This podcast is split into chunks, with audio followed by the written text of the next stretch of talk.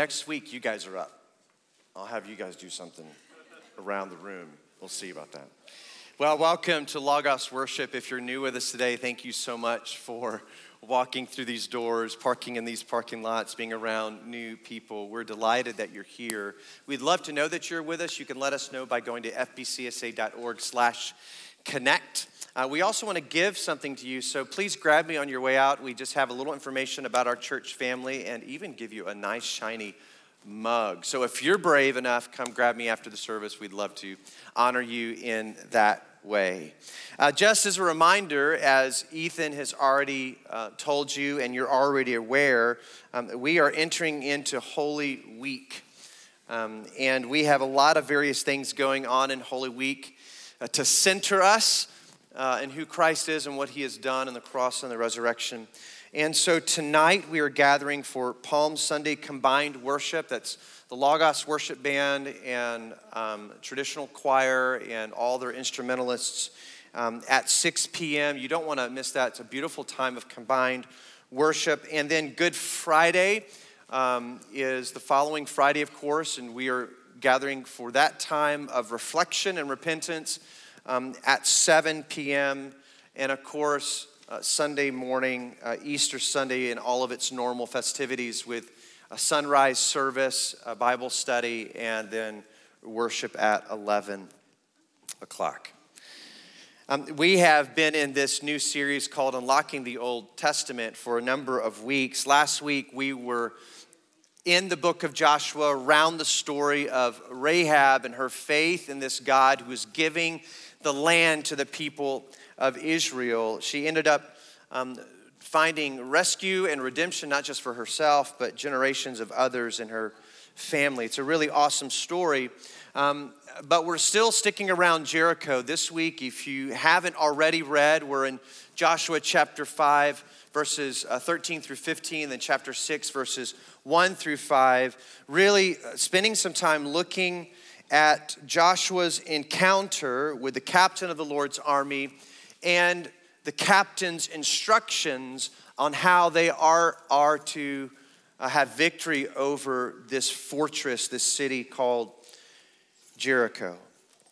Really, the heart of this story is about God's provision, His fulfilling of His promises that He had made a long time ago to his people and have continued to make to them along the way um, as they would enter this land of Canaan. And so, with that said, let's go ahead and stand together and read the first five verses of chapter six, which are those instructions that the captain of the Lord's army gave to Joshua. Let's read this together. When Joshua was near the town of Jericho, he looked up and saw a man standing in front of him with sword in hand. Joshua went up to him and demanded, Are you friend or foe? Neither one, he replied. I am the commander of the Lord's army. At this, Joshua fell with his face to the ground in reverence. I am at your command, Joshua said. What do you want your servant to do? The Lord commander of the Lord's army replied, Take off your sandals, for the place where you are standing is holy. And Joshua did as he was told. Let's pray. Father, bless uh, the reading of your word. Help us to see and to hear and to faithfully yield all of our lives to you in obedience. In Jesus' name we pray. And all God's people said, Amen. As you can tell, we read from chapter 5, not chapter 6. That is appropriate there. Let me just remind you God's purpose to his people from the very beginning was for his creative human beings made in his image to be fruitful, to multiply, to have dominion over all the earth. Of course, that, that didn't come to fruition at the moment because of the sin of Adam and Eve. But God was committed to that promise. And so he said his sights on Abraham and made a covenant with him that through Abraham that promise would be fulfilled and that Abraham would be a father of a great nation of princes and kings and that through this new family that he would bless the whole world. And that's been coming into fruition through Abraham and Isaac and Jacob and even Rahab and uh, Joshua is a part of that promise, fulfilling of that promise too. And now we find that Joshua, after being 40 years in the desert and Moses dying, uh, Joshua has assumed leadership, and Joshua is now tasked in in part in fulfilling this promise by leading the people of God, the Israelites, into this land of promise, the promised land, the land of Canaan. And that would be their home, and they would flourish, and God would be their provision all along the way. And the book of Joshua um, is Joshua's leadership in securing the land of Canaan, and of course, capturing some of those missteps along the way, but centering also on God's provision along the way in the fulfilling of that promise. We know the kind of promises that God made to the people throughout the first five books of the Old Testament.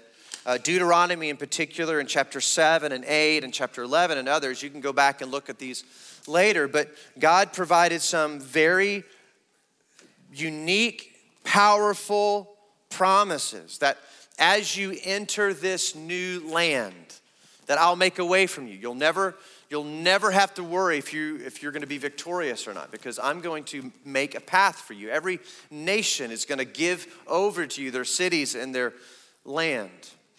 Um, he promised them that he would be their provision, that the land would be fruitful because of his faithfulness to provide the rains. He would even say in chapter 11 of Deuteronomy, he says, You can't go about securing the land and even growing crops the way you did it back in Egypt. You've got to do it my way.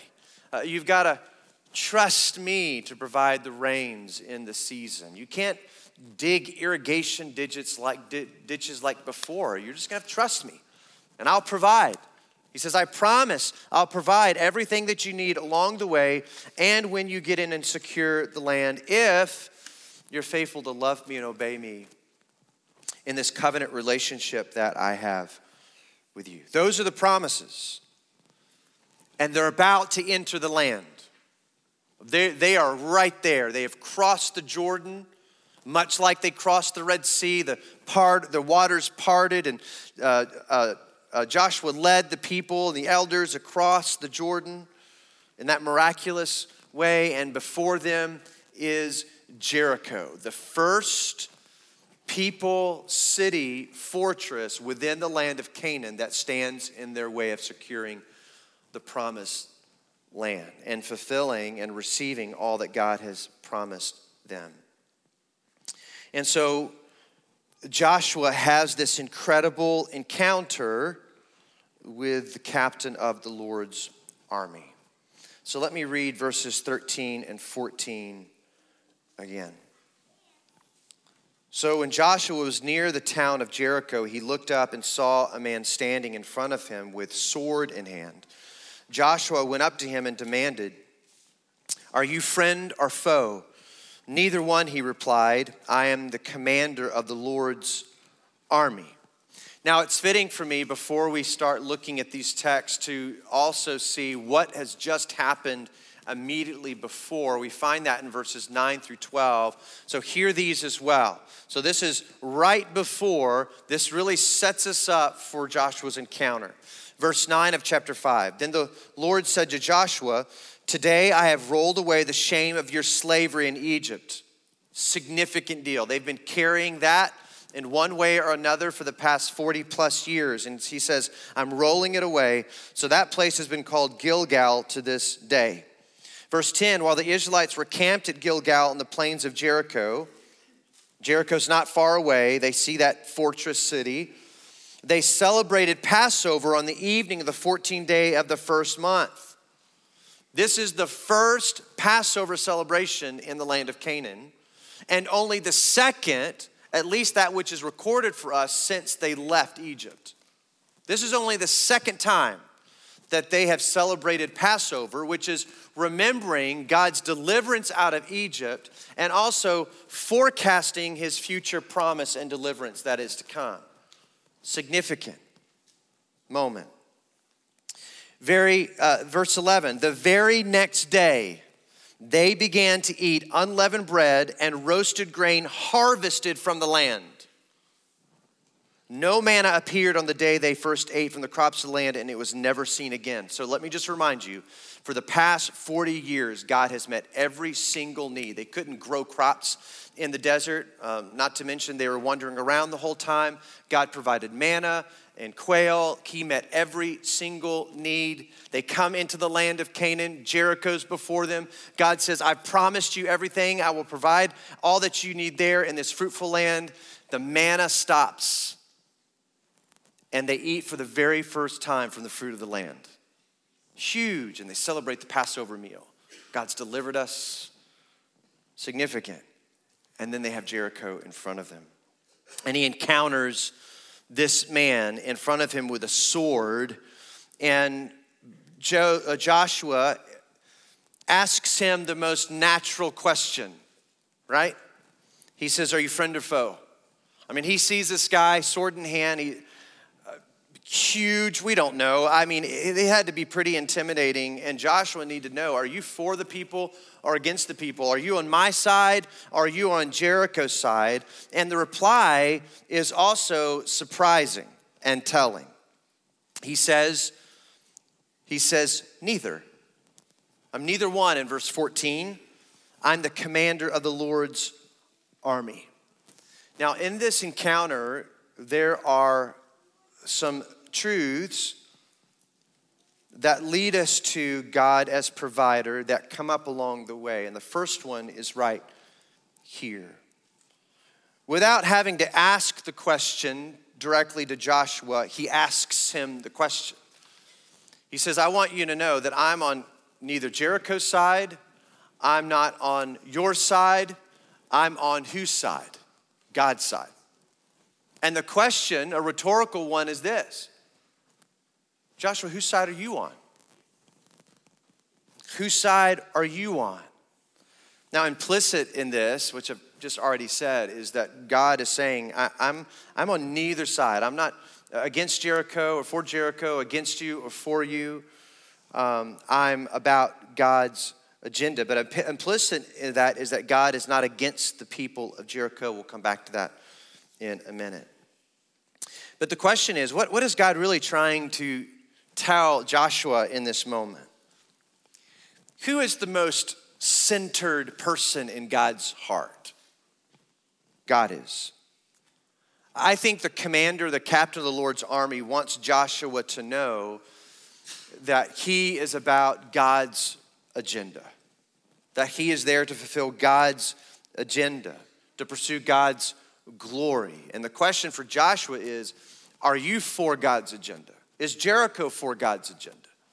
Because that has um, a lot of determination on what happens next. Of course, we know this to be true throughout Scripture.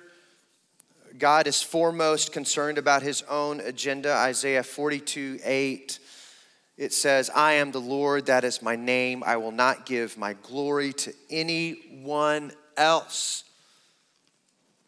Isaiah 55, he says, I sent out a message, I have a purpose, and it will be fulfilled. God has an agenda, a pursuit of his own glory, and there's nothing greater than God's agenda in the heart of God.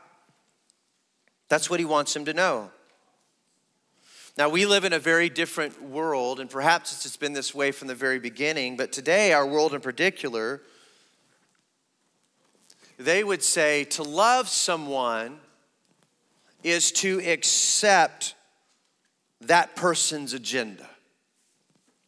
Uh, in order for me to fully love someone, then I have to accept, endorse, adopt someone's agenda. And if you don't adopt my agenda, if I don't adopt their agenda, then somehow I'm not for them, I'm their enemy.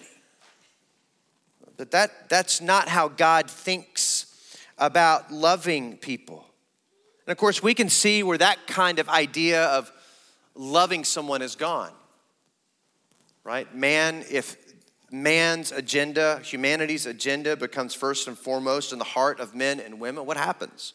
And if we demand that you have to accept and endorse my agenda, what happens? The world is left broken. Our world is broken and sinful because we are captivated by our own agendas, and not to mention, we demand and expect God to adopt our agenda. Our world would say God would never, God God would never not endorse my agenda because He's loving. To love me is for God to accept everything there is about me. Not just accept me, but endorse everything there is about my agenda rather than God's agenda.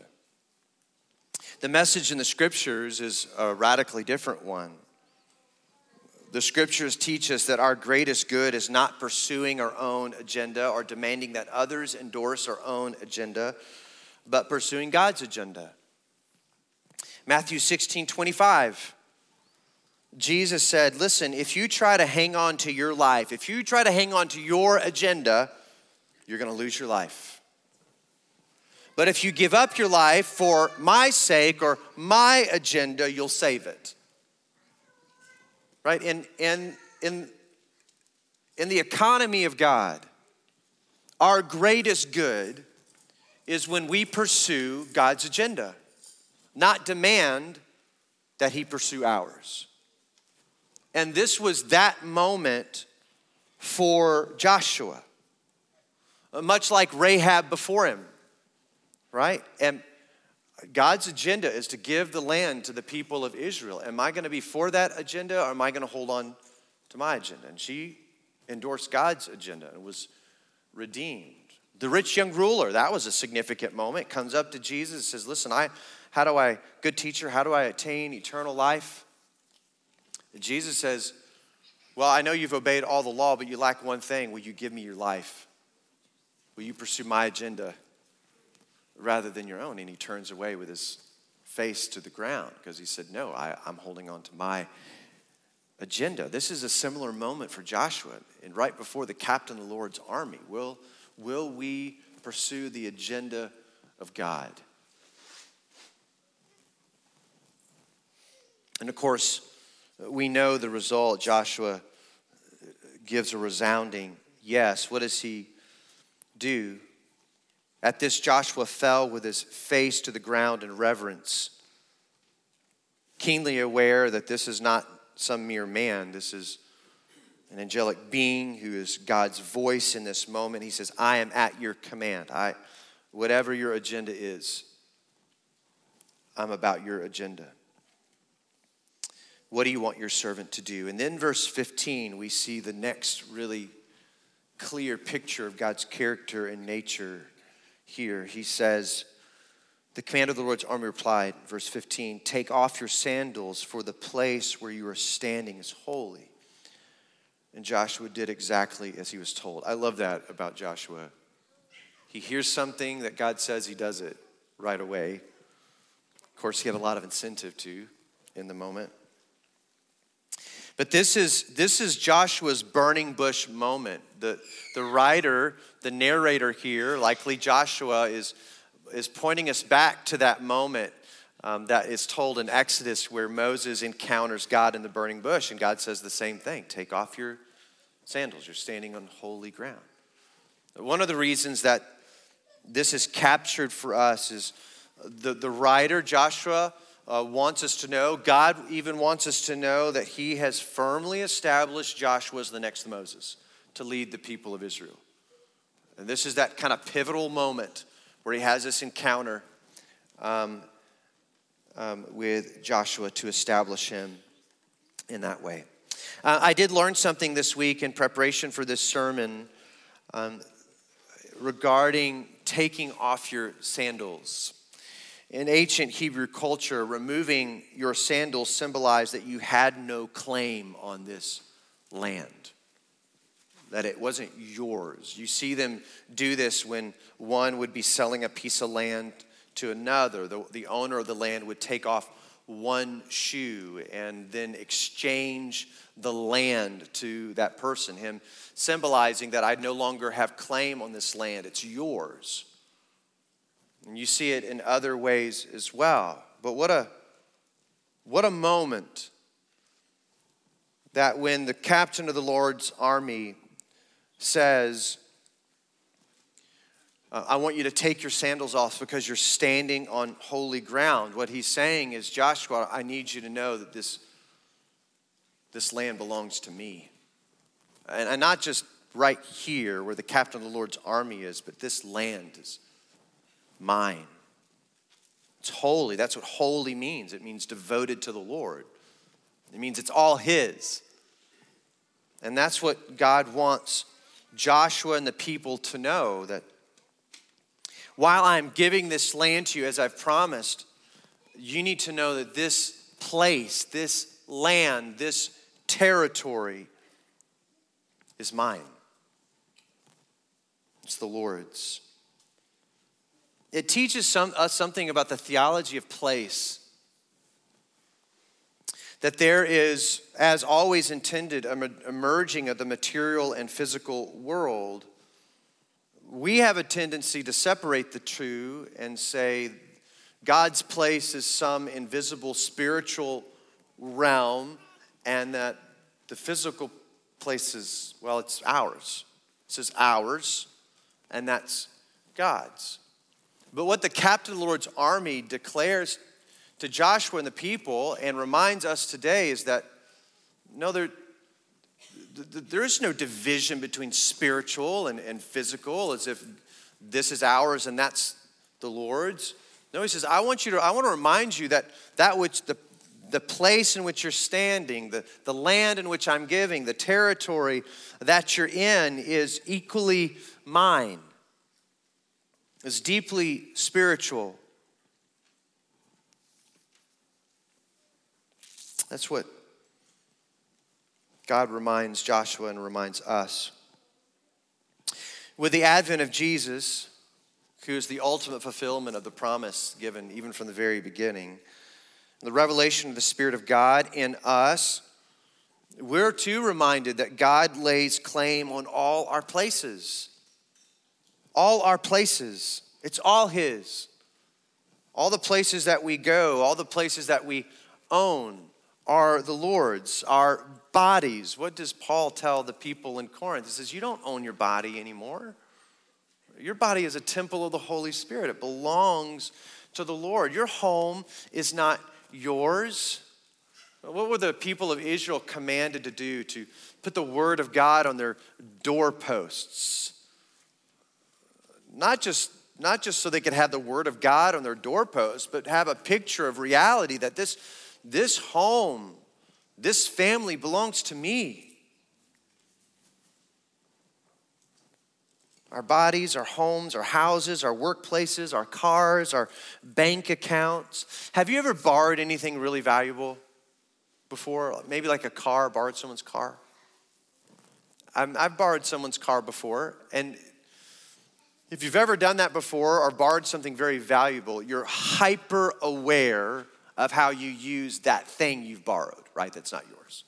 You want to be you want to be careful with what you are borrowing. You want to be responsible with it. You, you don't want to take it for granted or misplace it or misuse it. This is this is in part what God is trying to communicate. Listen, Take off your sandals. You have no claim to this land. You are on holy ground. It is devoted to me, and I'm giving it to you. Now, don't take it for granted. Remember, it's mine. And I will bless you in it, and I will provide for you all along the way. But never forget, don't act like this thing is yours. Don't forget that it's devoted to me. Folks, we cannot forget that our workplaces and our families are devoted to the Lord.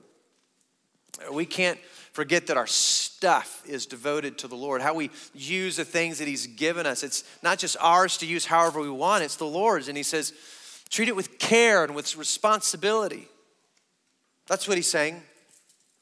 I'm about to give you this land. Be, be ready. Be ready. It's mine. It's mine. And then we get to these instructions on how to overthrow Jericho. Verses 1 through 5 of chapter 6. Now the gates of Jericho were tightly shut because the people were afraid of the Israelites. and they had heard the stories. We saw that last week. Uh, no one, no one was allowed to go out or in. But the Lord said to Joshua, I have given you Jericho, its king, and all of its strong warriors. You and your fighting men should march around the town once a day for six days.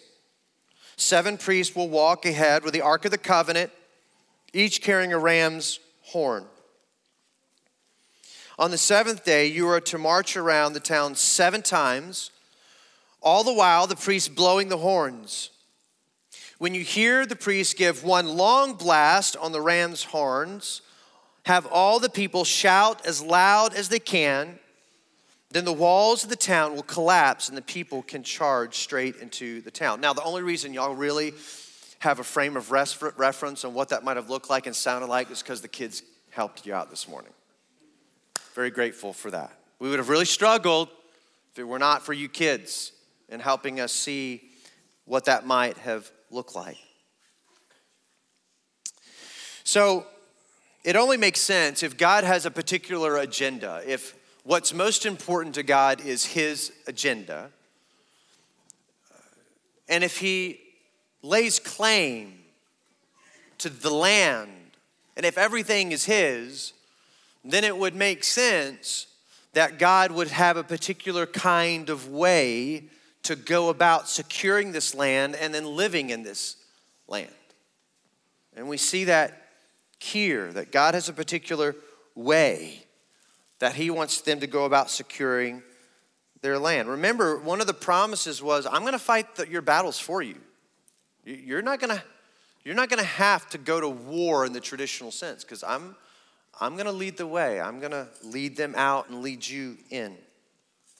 But nonetheless, we have these very weird instructions, these very weird ways of God in securing Jericho. It is the last thing that they expected. They had their own fighting men. We see them victorious on the other side of the Jordan before they get to the get to Canaan. We see them in other places, victorious. Some they had some men who had some experience. They weren't huge by no means. They didn't have all the technology that other nations might have had, but they had some experience. But the last thing they expected from the Lord was to say, just put your swords away. Do it my way. You're going to march. You're going to march around the city seven times. And in the last days, you're going to march around seven times and the Ark of the Covenant, which represents my very presence. And at the end of all that, you're going to blow horns really loudly. You just watch what's going to happen. They did not expect that at all. These were not battle plans, these were not uh, military strategy. I'll tell you what it was it was grace. It was grace. I'm convinced that one of the reasons that God gave them these kind of instructions was not only them for them to teach them about trust and trusting in the ways of God. But it wasn't some arbitrary kind of thing. I'm going to make you do something really weird and silly. And, um, and then at the end of the day, you'll see how it all works out. I, I think there were seven days of the people of Jericho being able to see the people of God, of whom they had heard stories, and the very Ark of the Covenant, and the priests marching with the Ark of the Covenant. I think it was seven days of opportunity for repentance. I think that was Remember, I, I, said God wasn't against Jericho. All along the way, he had advanced his big stories. We, we have evidence of Rahab who'd heard those stories. She said, All the people who had heard those stories, I think there were seven days where they could have repented. Judgment's coming, repent. They didn't. Nineveh does. Nineveh does, as an example. God's heart is for the nations, God was for Jericho. It was grace.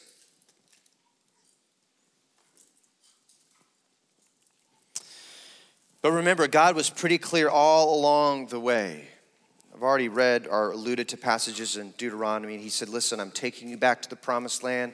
You will live in cities you didn't build. You'll drink wine from vineyards you didn't plant. I will fight your battles for you. And when you get into this, this new land, um, you can't live in it in the same ways you did back in Egypt. You have to depend on me, you have to look to me, and you have to obey me. You have to go about living in this land and defeating your enemies my way, not your way. Obey me, love me, follow me. And I promise you just wait and see what I'll do. This moment was much like the moment Joshua just had days before, where it was a test of will, will, I, will I yield to God's agenda or pursue my own? And here it was for the people of Israel this wonderful test. Will I Will I trust the weird, seemingly upside down ways of God? Or will I go about things my way? I do it my way. The same's true for us in our friendships and our families and our church. Will, will we go about life doing it the Lord's sometimes seemingly weird, upside down kind of way? Or will we double down and do it our way? I'm going to respond to my spouse my way. I'm going to treat my colleague my way. I'm going to do work my way. It's a great test for us, too. What will we do? What are some of the ways of God that are revealed to us in the New Testament? The beauty of the gospel is, is, is that through Christ we can now live out the ways of God in a new, free kind of way. We have, we have the promise of forgiveness of sin, and now we're unshackled to live the ways of God. What are some of those ways? Well, the scripture says, Jesus says, You want to save your life? I've already read this verse man, lose it. What an upside down kind of way. You want to find your life, you want to save it, lose it for my sake. Jesus says, You want to make a difference in the world? Love your enemies. How upside down is that? You want to be great? Become a servant. Be a slave to all. You want to bear fruit in your life? Abide in Jesus. You want to be blessed? Be generous to others. You want to make disciples? Lift Jesus up in your life. Are we going to go about those ways or be committed to our way of doing things? The people of Israel had that test in that moment. They said yes to the Lord, they obeyed the Lord, and they secured Jericho and obeyed Jesus, uh, obeyed the Lord through all of that, which we'll get to more of that next week. Here's the good news when we think about God's agenda and we think about God's territory and we think about God's ways is, is that we know God's agenda. That's pretty incredible that we are privileged to know God's purpose, that we're privileged to know God's ways. Jesus, when he was talking to disciples, he says, I want you to know that you're no longer you're not slaves and servants any longer. You're friends. You know what's cool about friends, he says, is that you know what God's doing. You know what the Father's up to. You know his agenda. What a privilege it is, is that, that we can know God's agenda, what he's all about. What, what a privilege it is that we can be given land and territory and place where He can bless us and we can be a part of what He is doing. God is not far off, He's close. He's close. When we come to Jesus by faith, believing that He is the fulfillment of all God's promises, we are saying, we are saying here, I'm all, I'm all yours. It's the taking off of the shoes and saying, I'm, I'm all yours. All of my places are yours, and I commit to live by your ways. That's what we say when we come to faith in Jesus. There's not a dichotomy or dualism of coming to faith in Jesus and not yielding to his ways. Because in doing and living the ways of God, that's where we find real life and fruitfulness. That's where it's found. Is when we yield to God's agenda, recognizing that all of this is His and living by His ways. Jesus said, Abide in me, in my agenda, in my ways, you'll bear fruit. You'll bear fruit. Will we joyfully yield to God's claim on us in all our places? Will we live by his ways? Will we lose our life to his son? Will we abide in him so that we will bear much fruit in God's kingdom? That's my prayer for you as individuals. That's my prayer for us as a church family, that that would characterize us, that we would be like the people of Israel, right, as they were entering Canaan and trusting God with everything and being a part of his ways. And ultimately, we exalt Jesus because all of that's fulfilled in him. Let's pray. Father, thank you so much for uh, Joshua. Thank you, Lord, for his faithfulness. Thank you, Lord, for the people of Israel that at least at that moment in history, they said yes to you. And we celebrate that because we're able to see your provision and what you would do in their faithfulness. Help us to live the same kind of way. Lord, we trust in our forgiveness of sin through your Son Jesus. And now, by your Spirit, help us every day to live your way so that we can be a part of your agenda in all of the earth. We ask you to do that in us and through us as individuals and through this church family and every home. Move us and move in us in that way. In Jesus' name we pray, and all God's people said. Thank you for joining us here at First Baptist Church of San Antonio, whether online or on broadcast, in your homes or wherever you may be. We want you to know that you are more than welcome to be a part of the life of this church, and we want you to know that we want you to meet Jesus today. In order for this to happen regularly, we need your support, we need your prayers, and we need your financial gifts. Please continue to give and be a part of what we do today.